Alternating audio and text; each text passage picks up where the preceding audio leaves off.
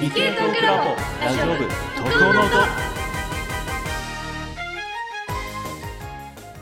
皆さんこんにちは。理系トークラボラジオ部特応の音通称特音をお届けします。パーソナリティは土曜日の朝は接骨院のカリウムです。生態行きたい。はずねです生体、整骨など必要ないほど頑丈、まさきです。よろしくお願いします。さすがですねジャンボたるゆえん。羨ましいですね。そうなんです。陸上部で鍛えた鋼の体があれば、生体や整骨など必要ないんです。若いからじゃないかな。それは和音さんに言ってください。いやいあれやいやちょっと判例が出てきましたね。はずねさんもまあわわ若いけどね、うん、接骨院。私がずっあこれ毎週通ってるんですか、とだいたい毎週。なんだったら平日にもう一回行ってるぐらい。週に。え体使う仕事をしてるんで特に水あ曜ー。水曜日のあの夕方とか夜はもうちょっとヘロヘロ、はいはい。うん、最近なんかそう100均で買ったあのサポーターつけると気持ちいいことを知ってしまった、あ100均だから100均だから別にサポーターっていうよりはただのなんかあのウォーマーみたいな筒ですけあ。どね、うんうん、わかるわかる。うんあれだけなんだけども、あれやるといいですね。なんか、うんうん、やっぱ、あ温めて動くの、ちょっとやっぱちゃいますよね。温めるって大事みたいだから、接骨院の先生も言ってたけど。うん、え動く前に温めて、動き終わったら冷やすが大事ですね。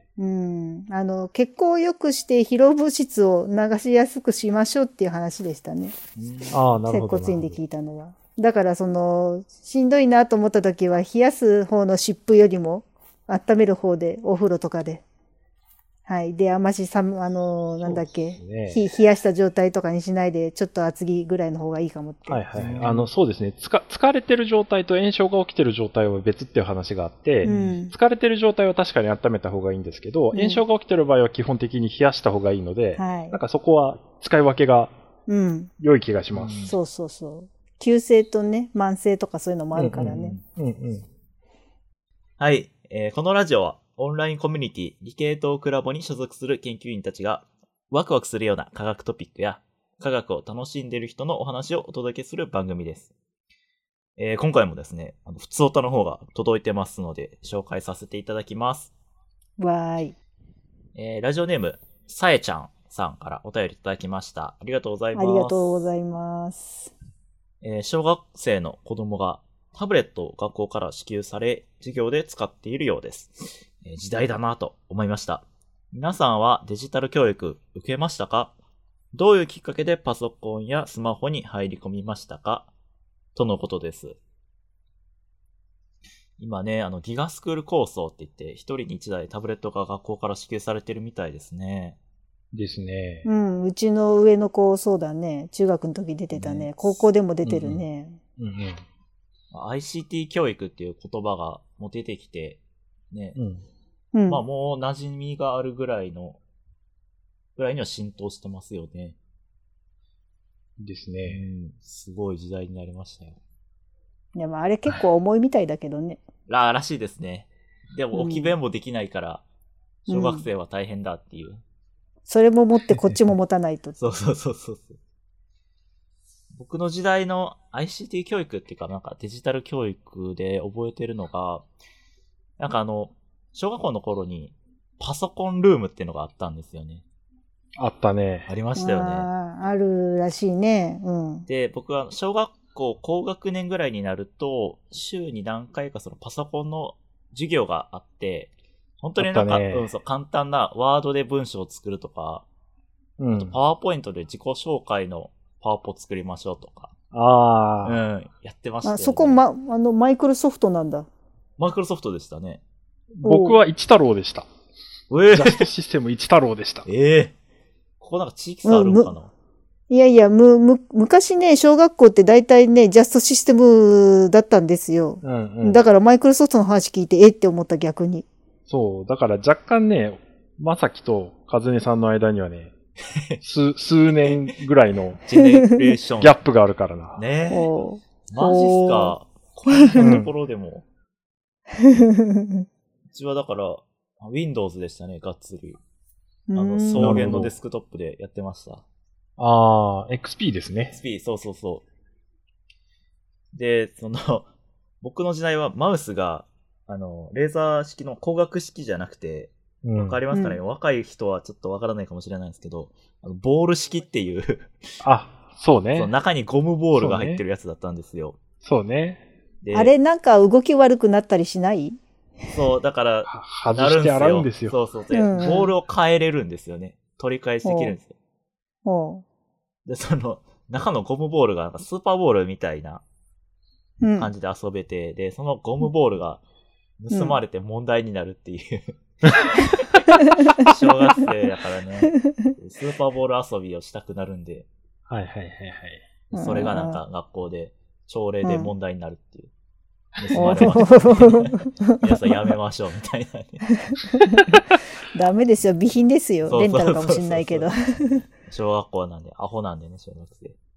うんや。ってましたね。でも個人的にうん。Windows 94ですね。僕、家にあって、うんこれ、あ、これ98か。ごめんなさい。Windows 98ですわ。94なんてあったかとか思っちゃったら95の次8でしょ。そうそう、Windows 98です。うん98って言わはいはいれてるやつ。はいはい。で、あの、まあ、親、お父さんの使ってたやつがお下がりなんで、あの本当にカクカクなんですよね。ホームページを見るにしても。あ使えたもんじゃなかったんで、がね。うん。ペイントでよく遊んでたなっていう。おー。で、まあ、中学ぐらいになって Windows Vista うんか。な、手に入れて、懐かしきそうビスタ。そうそう。動画がカクカクじゃないことに感動しまして。それでなんか YouTube とか、まあ、当時僕はニコニコ動画を見まくってましたね。ああ、いいね。良き時代。ニコ動だ。ニコ動、うん。おー入り浸ってました。ニコ中でした。懐かしいな。うんニコ動好きな人ニコチュっていうの。そうそう。あ、言う言う言う言うニコチン中毒みたいなんだけど。そのニュアンスです。そのニュアンス、そのニュアンス。合ってます。おー懐かしいな。ビスタね。ビスタでしたね。ビスタが僕の中の最新機器でしたね、当時。おーまあ、これも親の型落ちというか、はいはい。おうんフルなんですけど。中古でうん回ってきたんですね。そうそうそうそう。僕のすべてでした、ビスタはね、ビスタはね、購入タイミングによっては地獄を見る OS でしたけど。うん。それはあの初期の方って意味？あ、そうです、そうです。ハードがはいはい全然追いついてない。ん XP に毛が生えたようなやつにビスタっていう OS を入れた結果地獄っていうのあがー割と多発してましたけど。はいはいはいはい。うんうんスペック全然足りないっすよあ、って。そうそうそうそうそう。まあ、でも動画がカクカクカクカクじゃなかったということは、それなりに、それなりのビスタだったんでそうですね。いいビスタだったんでしょうね。なるほど。僕、XP でずーっと戦ってましたね。おううん。で、大学に入ったぐらいで、ノーパスを自分で買って、うんそれが確かセブンで、うん。セブンか。セブンセブンがダメに、あの、セブンの、あの、あれが切れるぐらいまでは使ったんやけうどん、。さすがにもうあかんかと思って新しいのを買いました。お懐かしい。ーだから、まさきさんも ICT 教育、まあ、小学校、中学校で言うと、多分同じ感じですかね。パソコンルームで。ですね、パソコンルームという謎概念がありましたね。謎ルームがありましたよね。うんで、僕の行ってた学校って本当あの、なんていうか、田舎というか、うんの、田舎の一クラスしかないような、一学年一クラスしかないような学校やったのえに、うえん。一人一台割り当てられてたんですよ。ああ。むちゃくちゃ金かかっとるなと思って、うん。あれはちょっと、あの、幼いながらに感動してました。ううんん。カリウムさんどうですか？カリウムさんですね。皆さんと世代がちょっと上なんで、あの、小学校の時って、あの、まだほとんどパソコンが一般的に普及してなかったんですね。昭和50年代から60年代最後の方が小学生時代で。で、中学は、で、あの、私立に行かせてもらってたんですけれども、そこはパソコンルームあったんです。ただまだその Windows が出てない時代で、あの、基本黒画面に DOS で動いてるっていう、そういう世界あで。で、それでベーシックのプログラミングをちょっと習ったような気がする。で、高校2年か3年ぐらいの時に iMac が出たんだったかな。あの、キューブ型みたいなやつの。うん。iMac カラフルなのがパソコンにこんな家電みたいなカラフルな色出ていいんかいっていううん不思議なものが出ましたね。確かには確かに。い。で、Windows 95が出たのは、あれが、それがね、Windows が一般的にバーって広がっていったやつですけど、うんうんあれ大学1年生。ううんん。で、卒論は、教、教、研究室と共有の Mac があったんで、それではいグラフ書いて、文章は自分でワープロで書きました。だから、ワープロえーワープロでしたね。いいですね。ワープロ買って書きましたよ。うん。で、修論はね、東芝のダイナブックをその頃買ったんで、で、それで全部、あの、グラフも書いて、文章も書いて、っていんううん作業やりましたね。あの、そのダイナブック、メモリが64メガしかなかったっていう、今だったら考えられないやつ。うん。あれですよね。そうですね。今だと、何も動かない。何も動かないですよね。だってまだフロッピーディスク。ああ、うん。3.5インチフロッピーディスク。あ、3.5インチなん3.5インだチっていうツッコミだけしときます。5インチとか 7, 7 インチとかじゃないよ。さすがに。あ、ちなみになんですけど、私が持ってるパソコンで一番メモリがいっぱい載ってるのは 768GB あります。ギガ。おお。メモリがね。うん、メモリがね。うん。素晴らしいよね。桁が全然違うわ。だからですねこれからどんどん増えるんでしょうね、メモリとかも。うん。うーん、どうかなあんまり、どっかで、増えないんじゃないかと思っててね、こういうのって。えっとね、この先 CPU とメモリの性能を上げるのは結構地獄が待っていて、ああ、そうなんですね。なぜかというと、その、今、その、せえっ、と、電気回路の線を書くにあたって、あの、原子何個分みたいな。ところに最終的に突入していくんですけど、それがもう割と間近に迫ってきていて、なので、こっから先は結構、茨の道になりかねない状況ではあります自。利品というか、ね、で、で、最、最、最終原子1個の線路は幅がもうそれ以上いけないので、うんもう物理的に一応そこが限界っていう話になっていて、うん。うん。そこからどうするんやろうなっていうので、割ともう結構頭打ちになってきてると思ってます。えー私としては。。あの、なんだよ、量子パソコンっていうのは個人で使えるものではないんだよね。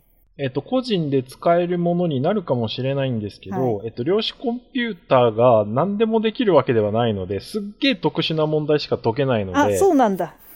あそうなんです。わしらが使ってるパソコンとは全く別の世界の全く次元が。別の考え方で、あの、本当に特殊な問題を、なんかすごい早く解けるんですけど、ううんん。なんかそれ以外の動画見るみたいなのには、まあ基本使えないです。使えないんだ。そうですね。全く使い物にならないと思います。そうですか。別そうなんです別物だったのか。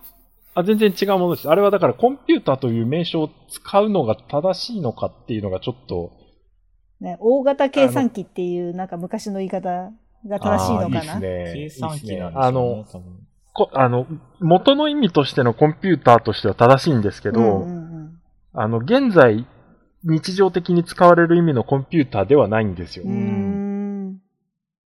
はい。なのでそこはちょっと、割と、あの、ご、ごにごにょっとごまかして言う人もいるので、はい。気をつけましょう。ほというわけで、特応の音、まだまだ続きます。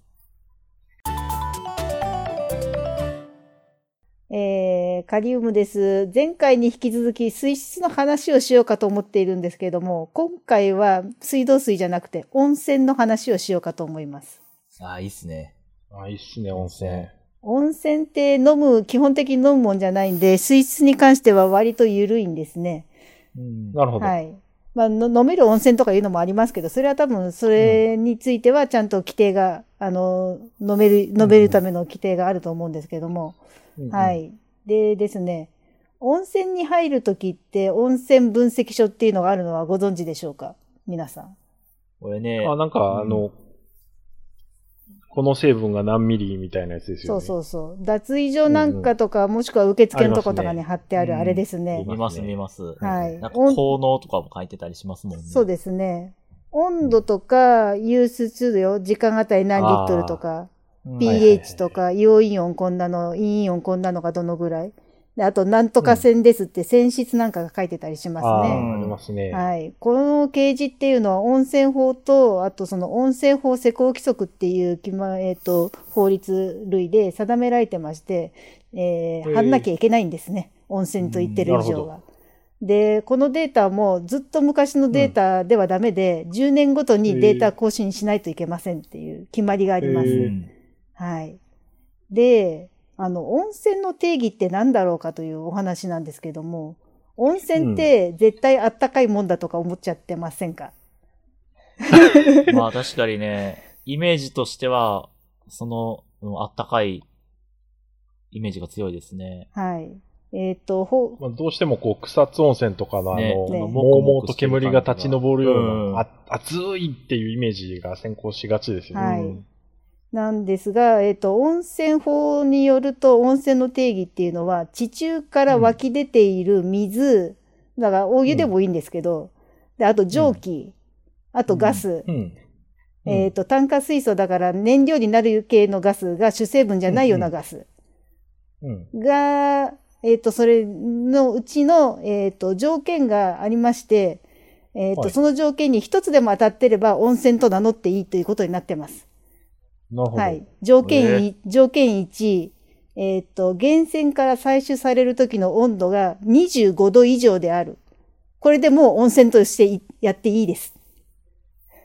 あ、25度以上25度以上だったら温泉でいいんですね。ええあ、ということは、あの、火山帯で硫化水素がもうもうと立ち上っているやつは、あれは温泉と定義できるんですね。してもいいということになりますね。ああ、なるほどね。で、25度はないんだけれども、例えば溶けているものがガス以外のもので、全部で 1000mg、1kg あたり 1000mg 以上溶けてれば温泉と言っていいです。なるほど。うん他には、例えば、えーリチウムイオンが 1mg 以上、1キロ、えーと、含有量に関して 1kg のお湯の中、お湯ではいはいはい中に 1mg 以上入ってれば温泉と名乗っていいですとか。やったぜ結構、あの、緩いんですね。そうですね。なるほどね。はい。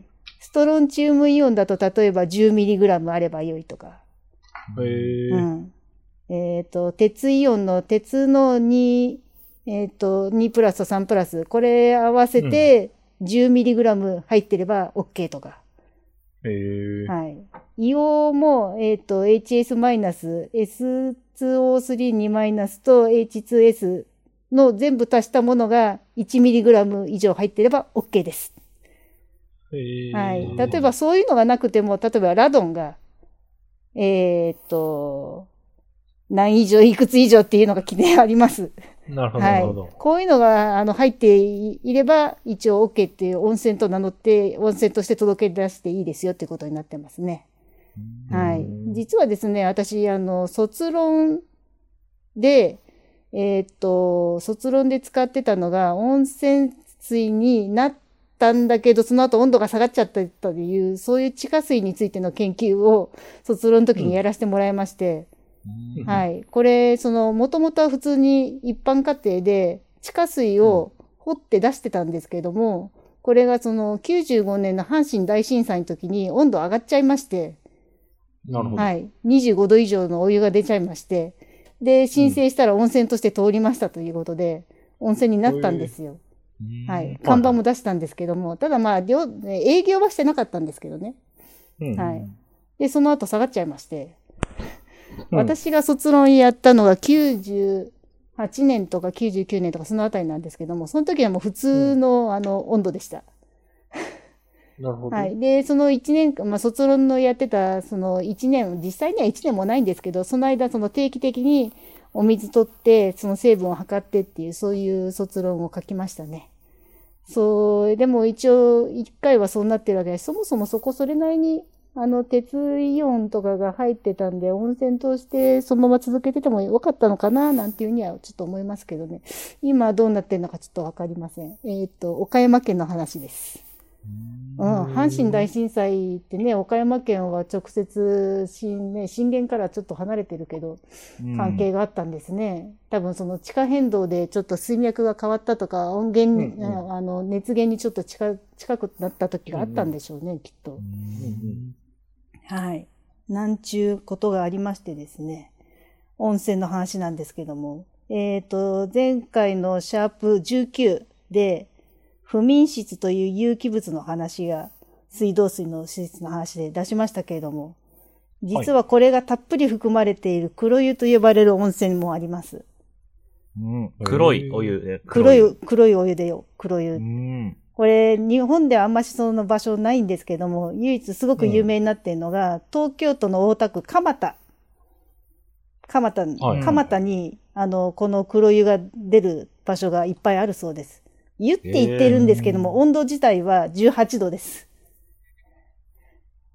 冷たいですね。冷たいですね。凍えてしまう。これそのまま入ったら寒いんですけども、寒いですね。うん溶存のの物質の濃度で見るともう十分温泉と定義できます。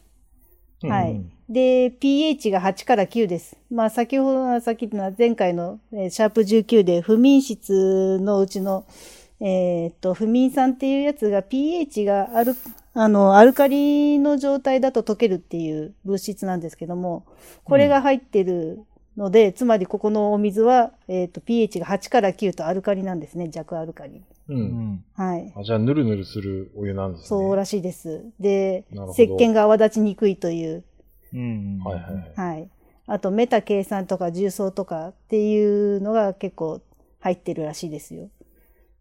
は。い。ここ、温泉っていうに名前になってますけど、どっちかっていうと銭湯みたいな形で、あの、結構な件数があるらしいので、もし、あの、興味がある方、蒲田に行った時は、蒲田って羽田空港の近くなんですけど、ええうんあの、よかったら経験してみてください。私まだ行ったことないや。結構ね、あの、濁りが強いらしくって、あの、うん手とか足とかをこう湯船に使うと10センチよりも深いところが見えないとか、濃いところだとうんへー3センチぐらいでもうなんか体のがよく見えないぐらい濁りが強い、黒、黒目が強いっていう話があるそうで。すよ。興味今、はありますね。はい。画像検索してみたんですけど、はい。うんなんか牧樹みたいですね。マジか。えこれ入るのって気分になっちゃうかな、うん見た目では。もう、もう、あの、書道しちゃおう。いや、できますよ、これ。薄めの、薄めの書道みたいなね。うんえーでも、これは知らなかったなあとですね、温泉の水質の話でいくとですね、レジオネラ菌の問題はちょっと取り上げておきたいかなっていうとこなんですよ。うん。えーはい。えっ、とですね、温泉とか温浴施設とかで時々数年に一度ぐらい出てくるのがレジオネラ問題っていうのがありまして、うんレジオネラ菌っていうのが、えっ、と、温泉とか浴槽をきれいにしないで放置してると割と出ちゃう。うん。うんで、これ、その吸い込むと肺炎を起こしてしまって、えー病気の部類で言うとですね、えー2類に当たるそうです。インフルエンザが5類って言われてるあれですね。ああ、数字が大きい方が良くないのか良いのかがわからない。ああ、はいなるほど。だから一類が一番やばい分類なんですね。ああ、ってことはレ、ジオネラは、今5類のやつに比べると、だいぶやばいですね。レジオネラっていう言葉自体がですね、あの、アメリカの、えーっと、アメリカでレジオネラ肺炎の集団感染っていうのが昔あったそうなんですけれども、で、なんでその、こんな今まで知らんような病気が一気に流行ったんだって調べてみたら、その、うん。そこ、えっ、と、その、集団感染をししたその人たちは、えーが使ってた会場の冷房、冷房の冷却層の、えー、と掃除がちゃんとしてなくって、レジオネラ菌がそこで発生して、えーレジオネラ菌が入ってた、あの、エアがたくさん、こう、部屋中に漂ってしまって、集団感染したって言われてるんです。で、そこでそのレジオネラっていうのが、えっ、と、こんなに怖いもんなんだって初めてそれで知らされるようになって、よく調べてみると、うん。実は環境に常在でいるやつでもあるんです。うんうんうん。でも、通常そんな、あの、大量発生することそいバカ。みたいに増えられると、はい。増えられると困るっていう話ね。そうなんですね。だから掃除をちゃんとしてればいいんです。で、これ、その、はいはいはい。はい。で、その、お風呂の掃除をちゃんとやらないと、えっ、と、いやればそれは発生しなくて済むんですよ。えっ、と、まあ、あの、汚いお風呂なんて言うと、ちょっとぬめっとしちゃったりすると、まあ、その、さすがにそんなものを、あの、皆さん会うことそうそうないでしょうけど、例えばその、うん。えっ、と、除加湿器。加湿器の水なんかちょっとしばらく放置すると、ぬめっとしたものが下の方に溜まっちゃったりすることがあったりしますよね。あれ、バイオフィルムって言って細菌が作っている、あの、汚れなんですけども、ああいうところに住む、うん。住む生き物、生き物っていうか細菌なんですね。うんうん。で、これ風呂場でそれをやってしまうと、うん大変なことになりますね。お風呂たくさんの人が使いますからね。で、そうんの、そうですねえっと、一応ね、公衆浴場としては、その、週に1回は少なくとも、あの、水変えて掃除をちゃんとしなさいっていう決まりがあります。で、はい。なんですけれども、最近福岡県の方で、浴槽の水を年に2回しか買えなかった関係で、えー基準の3000倍以上のレジオネラ菌を出してしまって、しかしそれを虚偽申告してしまったという。で、病気発生して、あの、旅館ももちろん止めなきゃいけなくなっちゃって、そういうこともあったりするんで、あえっ、と、これについてですね、私の、えー修士の時の友人が温泉の水質のプロの方でして、聞いてみたら、えーうん。ー非常に残念ですっていうふうに言ってました。プロの方はやっぱりちゃんとその公衆浴場のしてのね、あの、決まりはちゃんと守っていただきたかったのにねっていう。うん。一回そういうのを出してしまうと営業はしばらくできないわけだし、賠償問題とかもいろいろ発生するでしょうからね。うん。はい。でまあ福岡の、はいこの、虚偽申告してたところがなんか結構な老舗だったらしいですね。そう、老舗だったそうですね。温泉旅館にもかかわらず、で、ねその、温泉もその循環式、循環加熱式なんていうところも結構あるんで、それはあの、まあ一番ね、温泉としてその新鮮なお湯を入れるんだったら、あの、かけ流しっていうやつがいいんでしょうけど、すべての旅館がかけ流しができるほどお湯の湧出量が多くなかったら、循環しながら、あの、ゴミを取ったり、で、消毒液を時々入れたりして、うんううんん。で、加熱して温度は下げないようにしてっていうことをやる旅館はいっぱいあるんですけど、温泉宿とかは。うんう。んだからやっぱりその循環してる以上は汚れどんどん溜まってきますんで、掃除はしないとねっていう。で、ちゃんと検査も受けましょうという。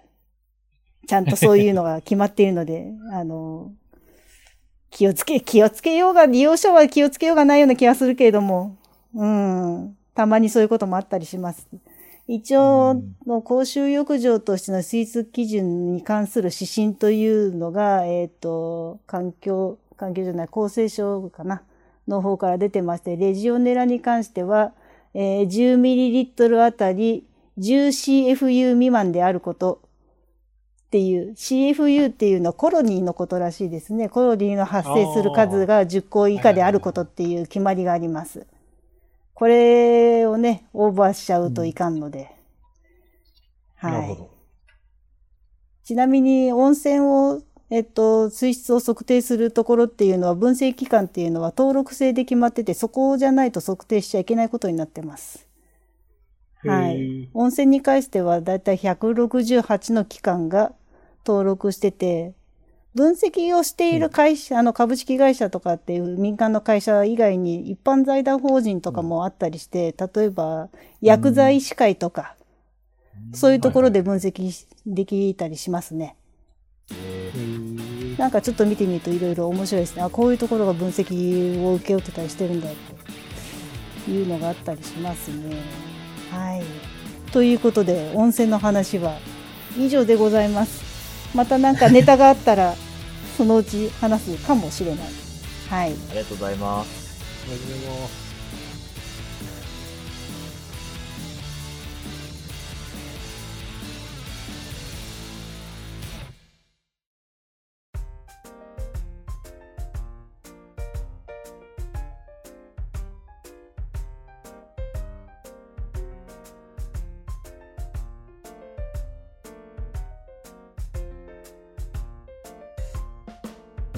はい、エンディングです。この番組では皆様からのお便りを募集しています。Twitter の番組アカウントの概要欄にある Google フォームよりお寄せください。番組アカウントはすべて小文字で、アットマーク、tokuo、アンダーバー、no、アンダーバー、oto です。アットマーク、特おの音で覚えてください。コーナー企画へのお便りや番組で取り扱ってほしいテーマ、普通歌も大募集しています。皆様、ふるってご参加ください。ということで、今回の特応の音はここまでです。お聞きくださりありがとうございました。お相手は、理系トークラボラジオ部のカズネと、まさきと、ちょっと喋りすぎのカリウムでした。では、全然大丈夫です。ありがとうございました。さようなら。さようなら。次回もお楽しみに。